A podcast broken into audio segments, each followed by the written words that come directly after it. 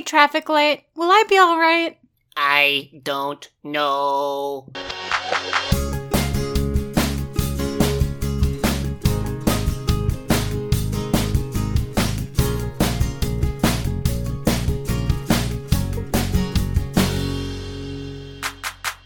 Hello! Welcome to Tay to Z, where we chat about every Taylor Swift song in alphabetical order. I'm Devin. And I'm Gab, and we will be your hosts on this journey. In our last episode, we talked about Dear John from Speak Now. Yes, we did. Mm-hmm. That episode, right? Am I right? So good. So good.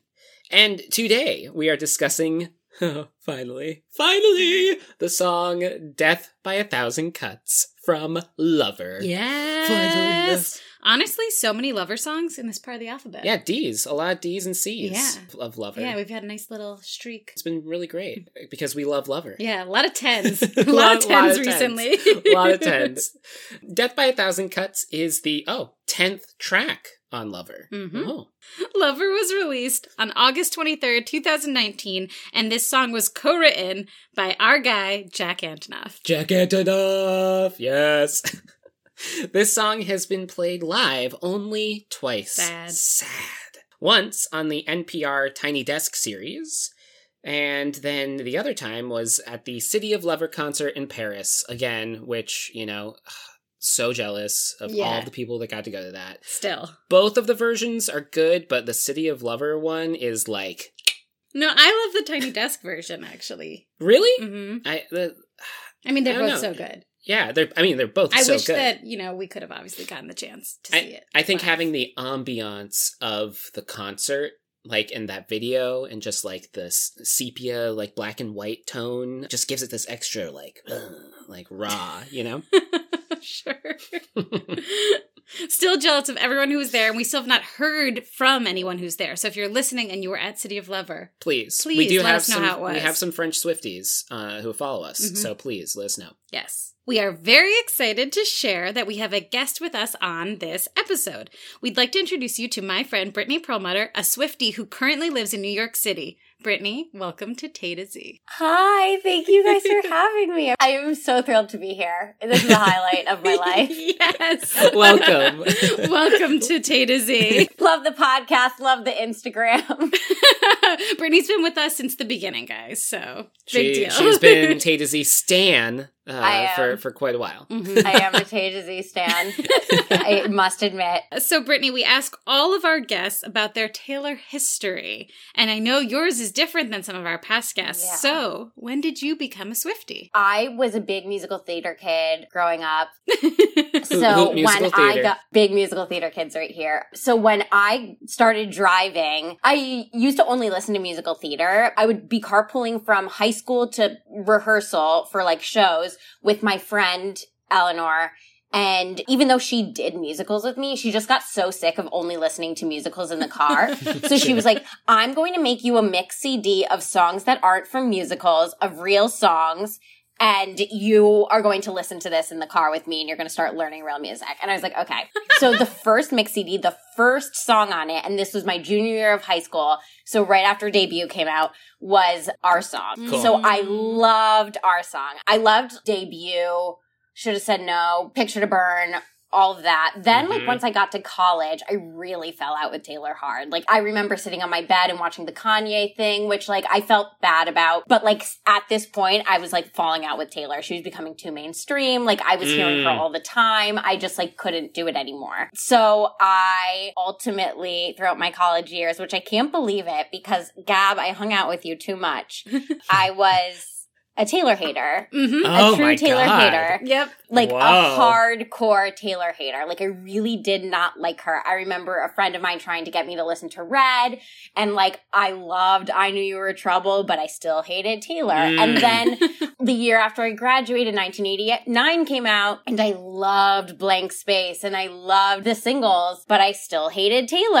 and I remember even tweeting once, like, sometimes as hard as you want to deny it, like Taylor Swift's the only person who understands you. Oh wow. That's so good. Which, like, she does. She's the only person who understands all of us. So then my friend Annie was going to go to the Reputation Stadium tour, and the friend that she was supposed to go with couldn't go anymore. So she asked me to go. We always go to Ariana Grande together. So it was like, you know what? I love going to concerts with Annie. Fine. I'll do it. I'll be like mad and like angsty in the seats. Obviously, it was the best night ever, but I still hated Taylor. I still would not give in. Then I was dumped that September, like the Taylor concert was in July, I think. Reputation got me through it. And that's when I was like, I'm giving in to the inner thoughts that say, you love Taylor, you love her songs, you love her music. I totally gave in. I let go, and I've been a Swifty ever since. And I dove hard when I dove. Yeah, like in Facebook fan groups for Taylor. Oh my god, Facebook fan groups, Discords, like I'm obsessed. I'm obsessed with her. It's fucking wild. It's so funny That's too funny. because we were at the same Reputation concert. Yeah. you were? Yeah, and so I remember you. Uh, I think you saw Gina's story, and then we were messaging, and I was like, I thought Brittany like didn't like Taylor, and I was like, oh, this concert's gonna change that. It was so good. It blew my mind. The other thing that I was telling you the other day, Gab, is I realized the Daylight episode when you were saying like we've been robbed of seeing her live during the Lover era. I've seen her twice live during the Lover era, which Mhm. How is dare. wild. I know. How it's like I can't you. believe it. Like again, dove hard. I Yeah. dove so hard into it and like I am so glad I went to Jingle Ball on her 30th birthday. Like I had to. So I got tickets Wow. last minute, sat at the side of the stage. I've seen her perform the song Lover twice live. And then I went to Saturday Night Live, which was oh. like Oh, it That it False was God. The gr- Oh my God. that was God. actually the greatest night of my life. I was Wow. like mediocre on False God until I went to SNL and mm-hmm. I was like that green outfit. I Yeah. can't. It was That so outfit good. was it so was good. so that good. performance is so good. I was totally sleeping on False God until I saw that performance. Yeah. I was like, wow, yes. It was amazing. Well, that was our second question. What concerts have you seen or have you seen her live? Oh, there you mm-hmm. go. So, moving right along. I'm an overachiever, I guess.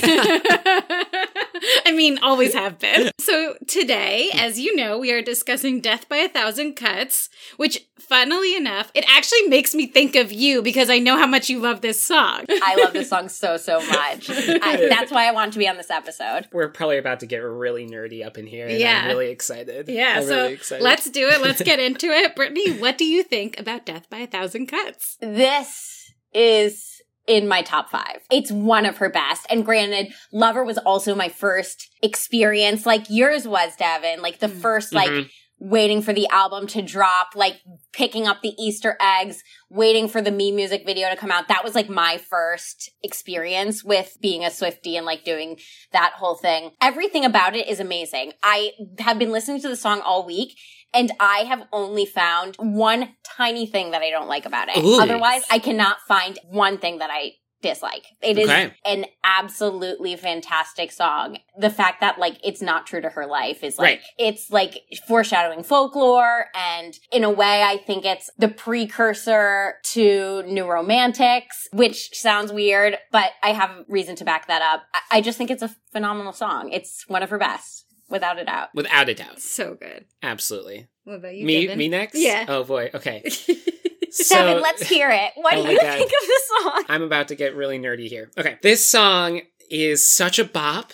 And like, how can such a bop still be such a sad song? You know, it's Mhm. like like it's another sad bop. It's like all you had to do was stay. Mm, Right. mhm. It's an incredibly visceral story that is, like you said, not about her. And so this is, I think, correct me if I'm wrong. This is one of the first major songs of hers that like is beloved by pretty much all Swifties that isn't written about her, Like uh, like autobiographically? autobiographical. I'm not sure because she's never confirmed certain things, so there might be songs on past albums. Yeah, But a lot of like the big, intense Swifty songs, we do know that they kind of connect her. come like from her, Well and thing. and we know like why she wrote this song, what she wrote Mhm. about, where the the source material was, and so knowing that like this isn't directly from her, but it's from an experience she had from watching a movie Mhm. and from experiencing someone else's story Mhm. is incredible and that she can bring all of this emotion and feeling into a song that she doesn't really relate to. Like, she relates probably in a sense, and she's probably had an experience like this. Mhm. I mean, I think we all have. Mhm. But knowing that this is something that came from a different source material is gives it like this extra like how did she do this? Like Mhm. how did she create this masterpiece that way? And Everything. it truly is a masterpiece. It's It a is. masterpiece. It is. It's It an is. absolute masterpiece. I don't know many people who sleep on this song because we have done Yeah, polls and like I think that everybody universally loves this song because it is. It's one of her best. The groove, the intricacies of the background vocals, the instruments, the production, the lyrics, the melody, Mhm. the bridge. Bridge Queen. Ah. I mean, we've, of course, in our past Lover episodes, talked about all of the bridges from Lover. This is the era where she got her PhD in bridge building. Yeah. This was like, she was like, I'm going to become a bridge builder. I love the Brooklyn Bridge. I love the uh, Golden Gate Bridge. I'm going to make my own bridges. And she's like, I'm I'm gonna gonna build a bridge. I am literally Bridge. going to build like the 18 bridges on this album that destroy. Yeah. Like there's so, like every single one. The intro, that guitar Yeah. lick in the intro, just bringing Oh you my right god. in. Wait, I have a comment about that. Yeah. yeah. Does it not remind you of Party in the USA a little It bit? does. Yes, a little bit. Yeah, Because it hooks you in that same way. It's- Yeah. It yeah. does. Do, do, do, do, do, do. Uh-huh. It's kind of like Party in the USA. Yeah, Absolutely. Definitely. A great pop song as well. Great pop song. So- Reminds me oh. of freshman year of college. Such a bop. Same, actually. Back, back, back to the Miley Cyrus. We love Miley Cyrus over here. Yeah. Hannah Montana fans. Forever. Love forever. Before the guitar lick, you get the intro with the my's. The Mhm. my, my, my, my. And it's really cool because you think that the my's are on the downbeat. But then once the guitar lick comes in, you realize that the my's are actually on the upbeat. Mm. So the guitar lick comes in, and then the my's are on the uh, my, my, my, my, my. so it's like your ear hears the my's at first, and you're like, okay, this is very interesting. But then the guitar lick comes in, and then you're like, wait a minute, I have no idea what's on the downbeat. What's the downbeat? And then you realize that the guitar is the downbeat, and the my's are going. So your mind is already in like this crazy, like what's going on, sort of like very all over the place sort of mode Mhm. until she comes in, and everything cuts out again, and it's just her vocals and the guitar line. Mm. And every time she sings the chorus, saying goodbye is death by a thousand cuts, flashbacks, waking me up. Every single time she says it, all of the production around her, the my's, and then the crazy piano, the triplet piano, Ugh. and like all of the extra stuff cuts out. And it's just her and the guitar again. And so this Mm. guitar is like is like this motif for her. We'll talk about this in Gossip Gab with the movie, but whenever she has those flashbacks, that's the motif. The bing, ding, ding, ding, and then Oh. everything else cuts out until she gets back into I dress to kill my time. I take the long Mhm. way home, and then like the fill comes back in. You get all of the extra production around it, and then you get those crazy piano triplets when she sings when she first sings "Death by a Thousand Cuts." Oh, it's death by a thousand thousand cuts, and then you get the and it's over and over and over again. It's like every cut that's hitting is that mm-hmm. piano over and over, and then that keeps playing through, right? And then the bridge, which just that bridge is we keep talking about my top five bridges, and I feel like I keep moving things into those top five bridges. But this, oh, it's, it's so such good. a good bridge. It is so good. You listen to it, it is so raw, it is so real. Mhm. You know, she just keeps thinking about him, and and she keeps seeing him in different places, and she can't stop. God, it's just so freaking good. The last thing that I'll say is that the final guitar solo, when she goes back into "I dress to kill my time, I take the long way home," that last bit. Yeah. I ask the traffic lights if it'll be all right. They say, "I don't know." It's a different guitar lick. It is not the same as Oh the other God. ones. Mm. It's a change. Yeah. She's changed from the beginning of the song to the end of the song. And when everything is cut back out and that new guitar lick, it's different. You're like, oh my God, it's different. Something's happened. She's gone through a journey. I've gone through a journey. Yeah, she's like at peace almost at the end. A little. I mean- more, a little more resigned almost. I'm using my acting for the singer techniques that I learned in college, which is analyzing music from an acting standpoint as Mm. well. And all of the music that Jack Antonoff created uh, with her. All of the different sounds, all the different vibes, the story that the actual music tells to Mhm. complement the lyrics. It is an absolute masterpiece. That's so interesting. Yeah, that's really Kevin, cool because you that know was I so don't hear it deep. that way. Thank you. Yeah. I nerded out. I listened to this like 12 times in a row yesterday or two days ago when I was Oh doing my the God. research. And I loved it. I loved every single time I listened to it because I was Me finding too. more and more things. I was like, oh my God, like this sounds like this. And this is like crazy. And what's this? There's the so song's much like in a this fever song. dream. Yeah. Like Mhm. it, it is. And I always go back and forth of which version I like better. And I think I like both equally.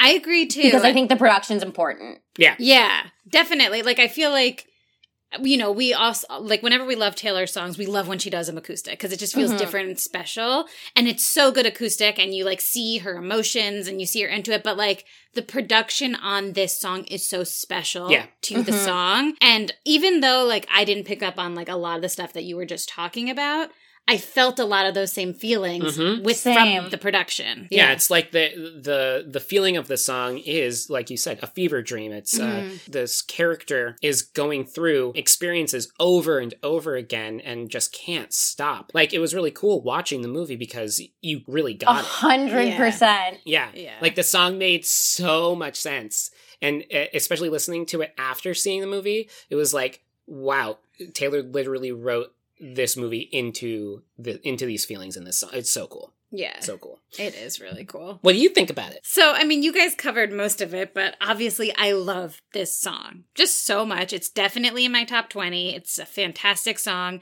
It just flows like so perfectly. Like the song just continues, and you're just like, yes. Like, Mhm. I've never heard this song and not immediately been into it. Yep. Like, I'm always in the mood for this song. Mm-hmm. And I think that this chorus might be my favorite Taylor chorus ever. Oh.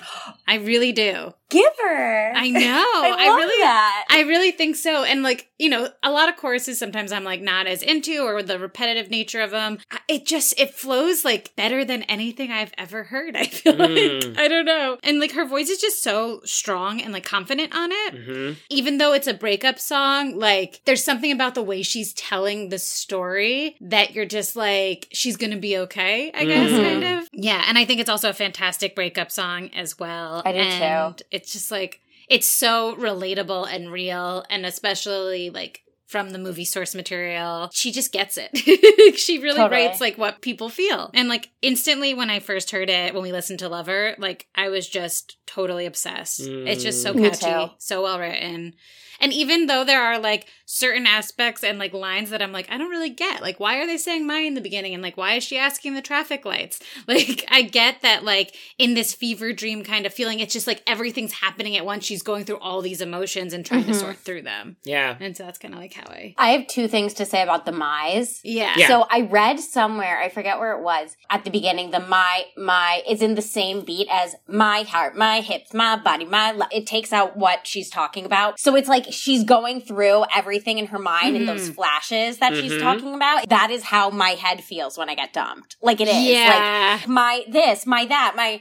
Yeah. everything. Um, it's crazy. And the other thing that I do have to say about the my's that I do like in the tiny desk version better is I love when she does the my's at the beginning Yeah. of the tiny desk version. Instead of jumping that right she doesn't do in the Paris Yeah. version. I think it's so Yeah. Yeah. pretty. Yeah, I agree. And it that like makes it like you're like, oh, like I got Yeah. it more there with the my. the thing that, about the acoustic version that doesn't do it as much for me is the intricacies of everything in the studio album song, Mhm. uh, version of it. Mhm. By the way, also the one-two punch of Cornelia Street into Death by a Thousand Cuts on the It's- album is the greatest sequencing It's um, Yeah. it's incredible. in the history of It's so the epic. Taylor sphere. And I Yeah. think these songs are almost opposites because this is like an upbeat breakup song and the other one is a slow ballad about like a love that has been the Mhm. greatest love of her life. So yeah. It's, it's super interesting. And I remember when the album came out, I was in Colorado and it was nine o'clock there and I like wasn't or ten o'clock or whatever. I wasn't used to the time change, so I went to bed really early. I always listen to Taylor as I go to sleep. And Death by a Thousand Cuts was a song that woke me up. And I was Mhm. like, what is this song? it was like the first song that was I was like, wow, this Yeah. is a special album. and that attributes as well to the singles for her aren't necessarily always the best songs on her I albums know. which I is know. very interesting. And what we've been uh, realizing with a lot of people, especially like my, my parents and stuff, listening to this podcast, is that they only know like her hits. They only know Yeah. like You Belong With Me and Love Story and stuff. And it's like, those aren't her best. I mean, they're amazing songs, but like, she has so many good Yeah. songs that. like none of those songs are what the songs that I would show people if I want to make them a Swifty. And I Exactly. Think that was also my problem. I Yeah. made my brother listen to. I mean, and he's super open to all sorts of music, but it's not like he'd immediately gravitate towards Taylor. You know, as like a thirty-four year old dude. Like it's not his first inclination. You know, he's like a Mhm. folk song person. I made him listen to Cornelia Street when it first came out. I'm like, you have to hear this song. So you mentioned that when you were listening to the song, there's one small thing that you didn't like. What is that thing? So I mistook one of the lyrics, and I actually think that my version of the lyric is better. oh, um, this is also the cynicism in me, and it also is like relating it to the the source material in the film. I always thought for a really long time until re- until like this week when I was like really diving into the lyrics because like I thought I had it memorized. I was like one lyric off.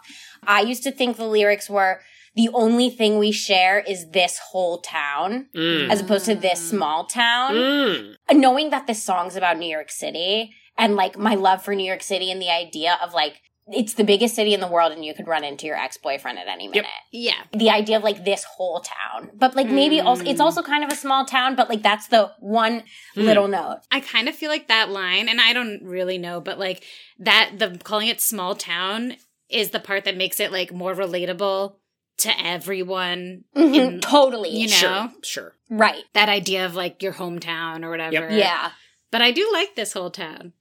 Like, because Yeah. it's still that same whole feeling of like trying to find a part of me you didn't touch, you know? Yeah. Yeah. Devin. Oh, am do I first? Yeah, for you're relating? going to go first. How do you relate to this song? absolutely relate to heartbreak and constant thinking of somebody. Mhm. Like when you are seeing somebody every day at school or whatever, you know, every day in real life. I didn't really have any major girlfriends until you in my actual real life. Um, well, school's still real life. I guess, Your but like college, life. college and high school, like that's not real life. That's not real. Um, Is it not? it's real, real for to me. yeah, I guess so. Sense memory is such a crazy thing. Thoughts and places and foods and smells and music and everything that reminds you of someone mm-hmm. or reminds you of a place. When Collide by Howie Day, for instance, starts playing, Thank God. it bring it brings me right back to seventh grade middle school dance with this girl Emma, and it was my first slow dance. And it like every single time Collide starts, I, it, it immediately is just like, oh, whoa, yeah. okay, this is really weird, you know? I mean, smells like when I smell the ocean, I think of Maine. Mm. Like, it doesn't necessarily have to be about a relationship or whatever, but sense memory is just such an incredibly complex thing Yeah. that when you have gone through a relationship with somebody, when food that you eat now, you're like, oh my god, this avocado toast now reminds me of of her. Like, I can't, I can't eat avocado toast anymore. This is horrendous, you know? Or like they use this shampoo, like, and then you smell this Yeah, shampoo and you're like, oh my god, the shampoo. Or patchouli. I have totally jumped on the Jack Antonoff train Mm-hmm. and I am thoroughly on board and I am going the distance and I may even have a talent crush on him. You do, not And- May. yeah, I Oh, are totally do. I absolutely do. He is the doofiest of doofs and one of the most brilliant human beings in the music industry right now. And everything he touches turns to gold. And I've been listening to Bleachers like nonstop, like in like the past couple of weeks. I am obsessed. I saw him perform in a. Bleachers concert once. I am obsessed with pre Taylor, pre me being obsessed with Taylor. Yeah, because Bleachers Now I were wanna so marry big. him. Yeah, you. Are, I feel like you guys would Yeah. honestly be perfect together. Yeah. So, um, Jack, if you're listening, Yeah, Jack, Jack, hey Jack. I'm if- single. even the songs that he helped with the vault, like the Fearless Vault songs Oh my that god. he did. Don't you? Ugh. it's so good. I'm not well. That I slept on Don't You for the first two days of me listening to Fearless. And then I wasn't sleeping on it anymore. yeah, no, me too. It's so good. It's so good. It's so oh my god. Okay, Yeah. I'm gonna um, cry. I'm I'm crying right now. Uh, Gab, how do you relate to the song? Obviously, I definitely relate to this song. We've talked about how the bridge is so epic, and it's definitely one of Taylor's best. And the lyrics that I most relate to from it are the part where she says, My time, my wine, my spirit, my trust, trying to find a part of me you didn't take up. Gave you too much, but it wasn't enough. But I'll be all right. It's just a thousand cuts. God. When you feel like you've given someone every part of yourself, and like so much of your time and energy, your trust, your heart, like yourself, like just everything. It is so freaking difficult when they break your heart to try and like separate what is part of you that they didn't take Mm, and like what's part of you that has remained and like what doesn't remind you of him like what devin was saying with sense memory like so much reminds you of someone when you Mhm. go through Yeah. a breakup when i was 20 i had uh, i got broken up from a relationship that was four years at that point so that was when i was 20 years old it was a fifth of my life which is like a pretty big portion of your life especially the ages that i was so it was like the majority of like my Mhm. teen young adult years were taken up by this relationship and I remember when we broke up, I was just like so extremely overwhelmed by how much of my life my ex was a part of. mm. And I remember I kept saying to my mom over and over again because I was like really like I was really depressed and not okay and like like just so despondent. And I remember saying like it's not the breakup, it's everything. Like Yeah. it's everything. And I hadn't thought of that in like a long time because this was It was tw- it was 2012 because it was Right, right, before nine years senior year ago. of college. yeah. Yeah. So it was 9 years ago. I remember. And I hadn't thought of that, like, but how I was saying it's everything. And then listening to this song made me think of that so much how, like, it's everything. It's all the parts, trying to find a Mhm. part of me that you didn't touch. And then, like, going back to the part what you said earlier with the my's is just like Mhm. when you're in that state where you're trying to separate it all and trying to find yourself again and separate what part of yourself still is with that relationship that they've chosen to end. I had at least totally obsessive thoughts, like constantly Mhm. going over and over in my head, like, well, okay, well, it was this part, and what about his family, and what about our friends, which are all the same, Mhm. and what about this Mm. part of my life, and what about, and it was just like constant scrolling over and over and over, like, why did I let so much part of me become this person? Yeah. and also the part like gave you so much like i was total at like in my past like self-sacrificer like to my detriment in my relationships and it wasn't healthy and it also didn't help the relationship at all but because of that too there was like so much i had just like totally given up and like disregarded for myself to give to that person yeah so it's just like those mice like i totally like Mm. now that you guys are saying this stuff like thinking about like how, my brain like how it was Yeah. like Yeah. it's everything There's no linear thinking when you get Yeah. dumped. Yeah, Your mind's all over jump. the place. and it, your mind never stops and it's so chaotic Yeah. which is like so much of like part of the production of the song Yeah. too and anything can set you off. still the name of my ex sets me off like in movies and tv shows still because that name is just like ooh Yeah. painful it took me a while after that to figure out like what things were just mine and who i was apart from that relationship and honestly i think a lot of that was like that person wasn't really part of my college life like Mm-hmm. and that like going and escaping to Skidmore and to like our jobs working together, Brittany, because Yeah. you were there at that time. I, yeah. Like that was the stuff that was just mine. You know, theater was just mine. Mhm. And like Mm. working at Skidmore and in the department, like that was mine. And I could then like Mhm. throw myself into that to like then be like, okay, this is who I am. And like that's in my past. That along with the Red album, like saved me. So, Brittany, I know you've got a lot here. How do you relate to Death by a Thousand Cuts? I like to think of myself as the heartbreak queen. Mm. I relate. It's okay. I get dumped a lot, so much so that like I can hardly remember a time that I dumped someone. And I had two major breakups, and then the other ones have been like tiny breakups that like I've been seeing someone like in the past three years since I've been single. They just haven't worked out for some reason or another, whether it have been like someone broke it off with me because COVID started. Someone broke it off with me because he was like in residency at a hospital. Like I've had like mini heartbreaks here and there, but like I consider myself the heartbreak queen for sure. Gab, you said so much of what I've been thinking of how I relate to this song. But one of the things that I think I relate to the most in this song is the line, I'll be all right. It's just a thousand cuts.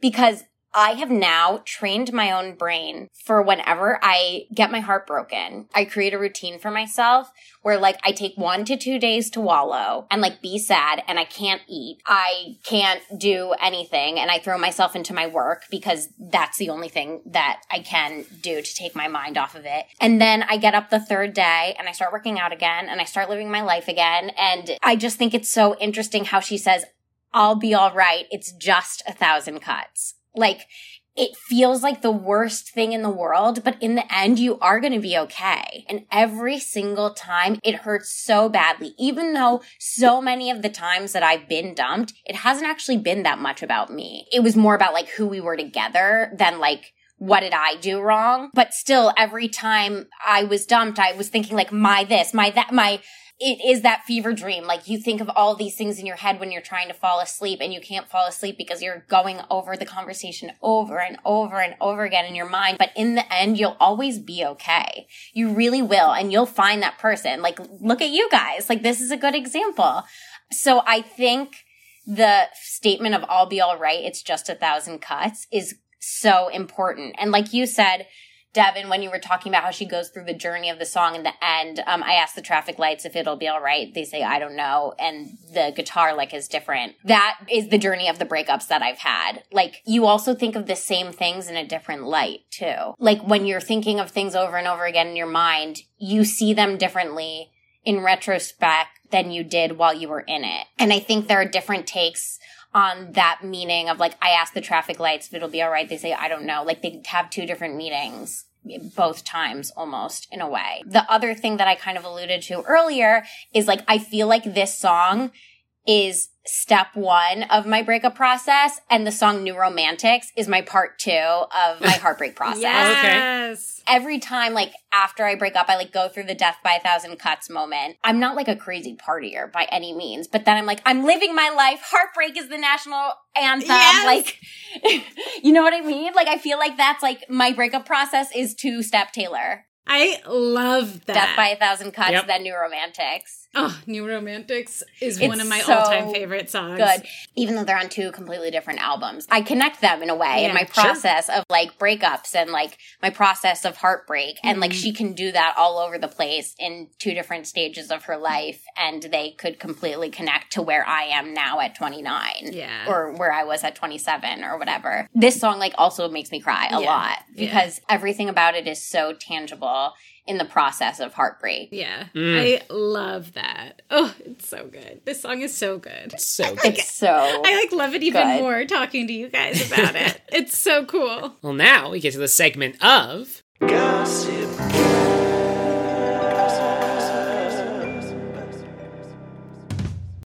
Taylor wrote Death by a Thousand Cuts after watching the Netflix romantic comedy called Someone Great. The movie tells the story of a couple who end their relationship after nine years together.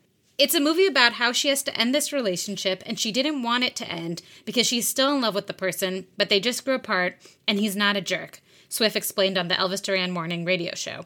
It's just sad because it's realistic, time passed, and now we're different people, and that is the most devastating thing.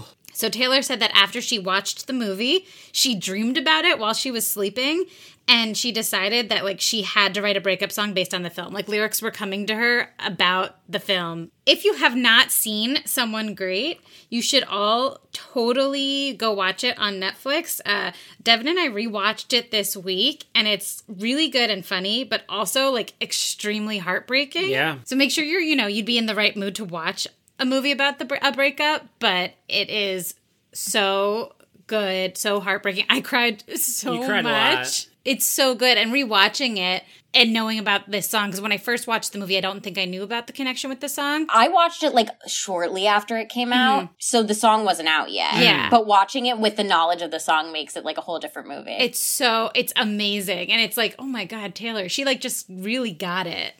And she just took this movie and like distilled it Yeah. into this song. what also is so interesting about it to me is the right didn't the writer say that the song Clean inspired the movie? Yes. So her name, the director and writer of the movie, is Jennifer Kaytin Robinson. And she said that the movie would never have existed without Taylor's 1989 album. Crazy. I remember when this movie was casting because I've talked a little bit about like what I do, but I'm a talent agent. And when this movie was first casting, instead of like the neon classic, it was about going to an LCD Soundsystem concert, hence the name Someone Great, which is one of their like big songs. So I found it so interesting that it also was so inspired by Taylor because like the original script of it was so inspired by LCD Soundsystem, which I like don't really listen to, but it's like that was the original concept of the movie. Interesting. Well, Yeah. And I wonder if when this the woman Jennifer Robinson, I wonder if going through this breakup, if she turned to that album and then it felt different to her. like this song enhances the movie so much and like vice versa. Yeah. Yeah. It could have been a track in the movie. Yeah, the movie's soundtrack is so good. It's, it's really So good. This is the movie that put Lizzo on the map. This is the song that like made Truth Hurts a thing. So good. So good. I've actually been listening to since we watched the movie in the beginning, the supercut of us, the Lorde song. It's so good. Or it's just called Supercut, I think. Remember the movie? Yeah. the Oh my god, it's beginning? so Oh, good. yeah, yeah, It's yeah, called yeah. Supercut. Yeah. Wait, did Jack write the song with Lorde? Is my question. Ooh. Oh. Because Jack wrote like the whole second album with Lorde. Oh, we need to look that up. The layers It's to it. just- if he wrote it keeps Supercut with. Lorde is Yes, he, yes, if he it- did. He did. He did. There we go. That's amazing. And that sounds so good. Also, that as they're doing it, they're showing like images of their relationship and they're showing Polaroids like out during the supercut. And it's like if she was inspired by 1989, All the Polaroids. Yep. Polaroids. it was all Oh my God. It's all connected. Oh, my- I wish like this relationship existed before the movie, so that like they could have collaborated in some way. yeah, would have been But they so cool. they did. They unknowingly collaborated. Yeah. Like it's so cool. A hundred percent. Taylor said about that, she said, I just wrote a song based on something she made, which she made while listening to something I made, which is the most meta thing that's ever happened to me. Yep. and it's cool because I'm sure so many people create art based on the emotions they feel listening to Taylor, but it's not so often that Taylor has created art from those things. And that's what she's kind of delving into more now. Some of the stuff too in debut, it was like feelings that she could have seen or thought about, but she hadn't experienced yet. One of the things that I thought was really cool rewatching the movie with the knowledge of the song is there's this letter at the end of the movie um, that the main character reads. And like one of those, the lines is just like so connected. So she says, When something breaks and the pieces are big enough, you can fix it. I guess sometimes things don't break, they shatter. But when you let the light in, shattered glass will glitter. And in those moments, when the pieces catch the sun, I'll remember just how beautiful it was. And I'm like, mm. that's a thousand cuts. When the glass shatters, it's a thousand cuts. I was like, oh my God. And that letter, it's longer. Like, you guys should watch the movie and That read movie this is- letter. yeah, that it's part's so beautiful. Beautiful. And Gina Rodriguez, like, come on. It's so good. Like She's so good in it. so good. Oh, she so captures like all of it. the connection between that letter and like if the story's over, why am I still writing pages? yeah. It's so Because she's good. writing in a journal. Cut me with a knife. Death by a thousand cuts. Yes. Yes. And she, Also, it reminds me of champagne problems. Your heart was glass, I shattered. Yeah. Mhm. Yeah. I mean, it's all connected in that way. And like, it's so cool too, like her character at the end of the movie where she's kind of come through the breakup and is starting to come to peace with it too, is that end of the song, Journey in Death by a Thousand Cuts. That writing that letter Yeah. is that last part of the song. Yeah. Like the I don't Yeah. know that she's getting from the streetlights isn't a like a bad I don't know. It's a who knows what's in front of me at this point Yeah. sort of Right. th- thought, you and know. and the woman who wrote the movie and that it's about she was okay you know she went on she had this awesome career opportunity and then she also wrote this movie and like Yeah. it's so cool It was a Netflix movie, and Paul Feig produced it. That's a big it's deal. a really Big big, deal. deal, and Big also deal. like the cast was like really great cast Mm-hmm. yeah it's such a good movie. I forgot how much I liked this movie the first time I saw Me it. too. And then watching it again this time around. It also like takes place around my apartment. And the other fun thing about this movie is that they there's a scene where they stand in front of the Cornelia Street Cafe. oh Did you notice I that? didn't. Oh. that's so Yeah. good Oh. It's so good. That's- the layers in this movie. That's I'm amazing. Wow, I love that. Yeah, because it's all in like that neighborhood. So like there's one scene that like truly takes place on Cornelia Street and they're standing right in front of the Cornelia Street Cafe. Oh okay. God, I love it. That is so good. It's so good. I know. I wish the song was in this movie. Yeah, it would be perfect. I mean, because duh, it is Because perfect. it's, it's a perfect song. Yeah. Before Taylor performed Death by a Thousand Cuts during her NPR Tiny Desk performance, which, if anyone listening hasn't seen, watch the whole thing. It's about a half hour. It's so good. Taylor told a story before she performed it that I thought was so cool and very personal. She said, over the course of the years that I've done interviews, which is probably 15 or 16 years now, I've gotten a question over and over again that I think has the potential to seriously deteriorate my mental health. The question is, what will you ever do if you get happy? What will you write about? Will you just never be able to write a song again? Oh. And Taylor said, It's an interesting question. In the interviews, when I would get that question as a young person, I'd kind of be like, Well, I started writing songs about things I had no idea about. Like, I started writing songs when I was 12 years old, and they were usually about heartbreak, and I had no idea what I was talking about, but I had watched movies and I had read books. So I would grab inspiration from character dynamics and probably just do that. Stuff's going on in the world that's not just happening to me. Maybe I could get inspiration from that. But then I'd go home and I'd be like, what would happen if I ever get happy? would I not be able to do the thing that I love the most in the world?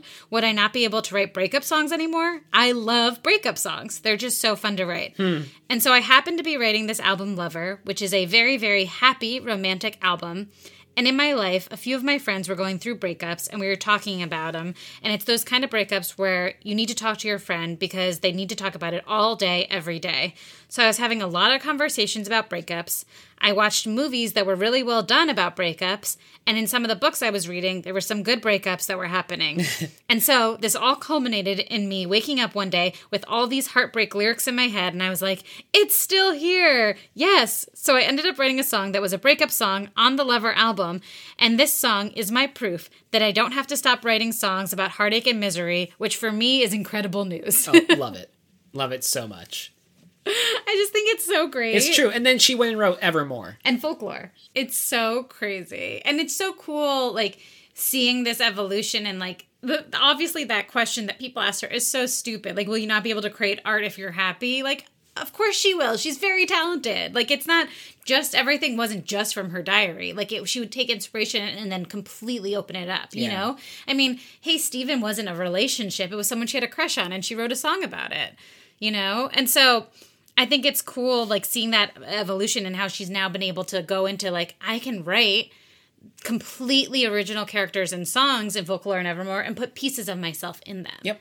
And I think that's very cool and also like important for the longevity of her career. Definitely. Yeah. The thing that I think is so interesting about that speech and the thing that I love so much about her saying like and this is lover, this is pre-folklore evermore about how much she loves breakup songs is now she's like found someone to write breakup songs with and she's written so many good Yeah. breakup songs with Joe. It's like unreal. Yeah. It's amazing. It's so good. And they love it. They love sad songs. They do. They they're love good at sad it. songs. They love breakup songs. It's great. I know. It made me like when I first heard those albums, I was like, "What?" And then I was like, "He wrote them with her." Oh, Oh. okay. Like, are they okay? This is a really funny Taylor quote about this song and her saying that the bridge of this song is actually her favorite lyric from Lover, which is pretty cool. So this was in the interview with Sirius XM. She said, it's like this ranting bridge, and basically Jack Antonoff and I love to write ranting bridges.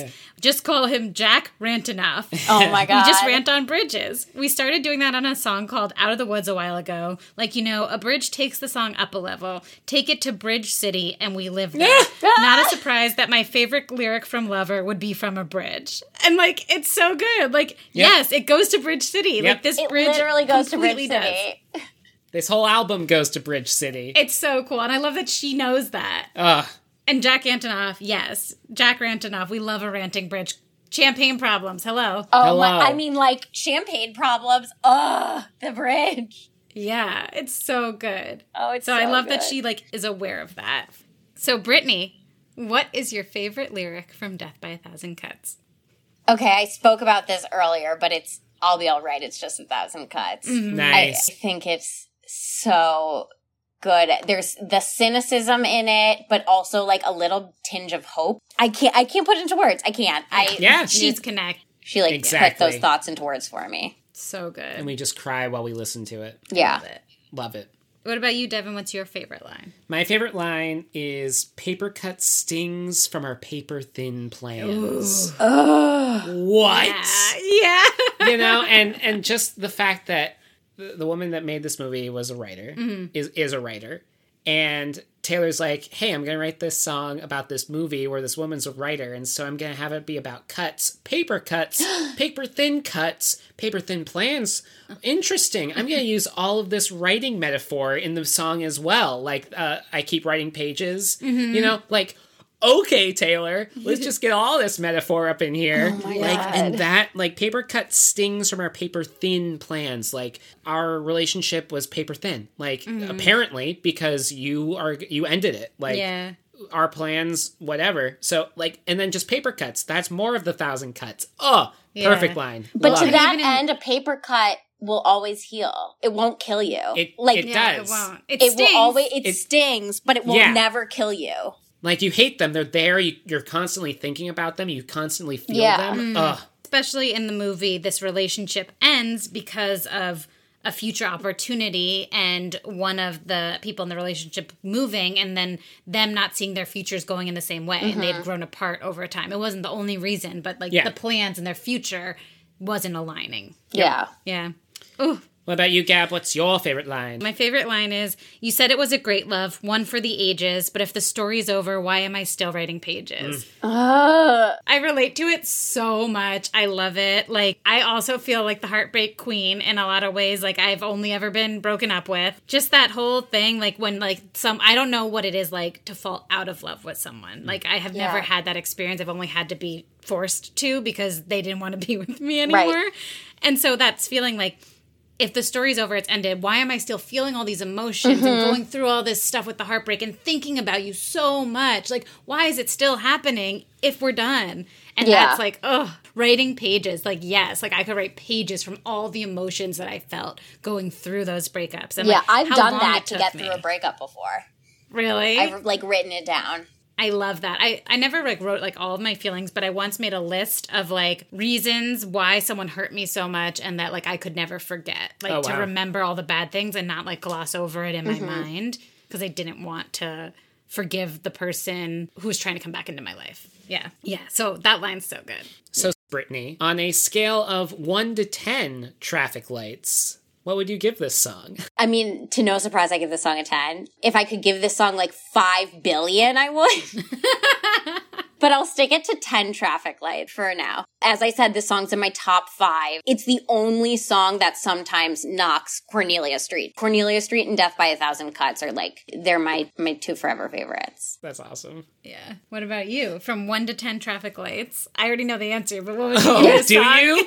Do you? I do. Because it's literally my number one forever. It will always be number one for me, I mm-hmm. think. I mean, I don't really know. I mean, she's written two other albums since Lover, and it's still number one for me. Mm. Mm-hmm. In all of her 170 plus songs, it's number one for me. And Cornelia Street's number two. So it's like one and, one and two. Like, I, I feel you. I I feel you, Brittany. Like, right there. Wait, wait, Brittany, when's your birthday again? July 12th. Okay. okay. Oh, okay. I'm July 23rd. But you're not a Leo, right? No, she's a No, Cancer. I'm a Cancer, but my moon's in Leo. Okay, because I was like, you give such Leo vibes. I in a know, lot my of moon's ways. in Leo. Yeah. Yeah. I'm My a cusp. rising Scorpio. It's very weird. I could see that. Sure. Yeah, so 10, obviously. The song is such a 10. Mm-hmm. The song will always be a 10. I mean, it is the perfect collaboration Yeah. on all fronts. It is the perfect song. It is a journey.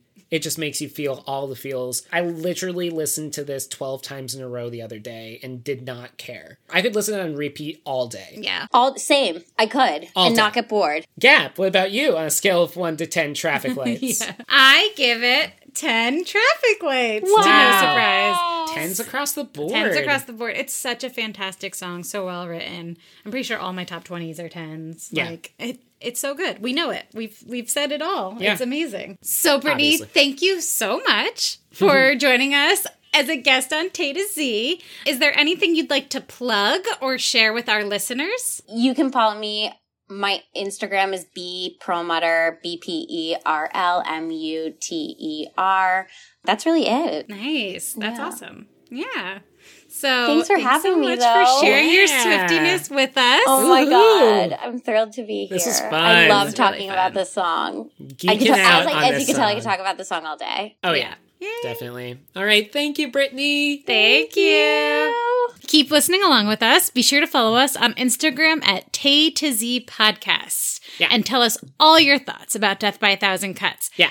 How many traffic lights would you give this song? How many? Do you also love this song? Do you? Are you a Death by a Thousand Cuts hater? oh, we want to hear it all. So be sure to interact with us and comment on our Instagram posts. Also, be sure to rate, review, and subscribe wherever you're getting this right now. absolutely.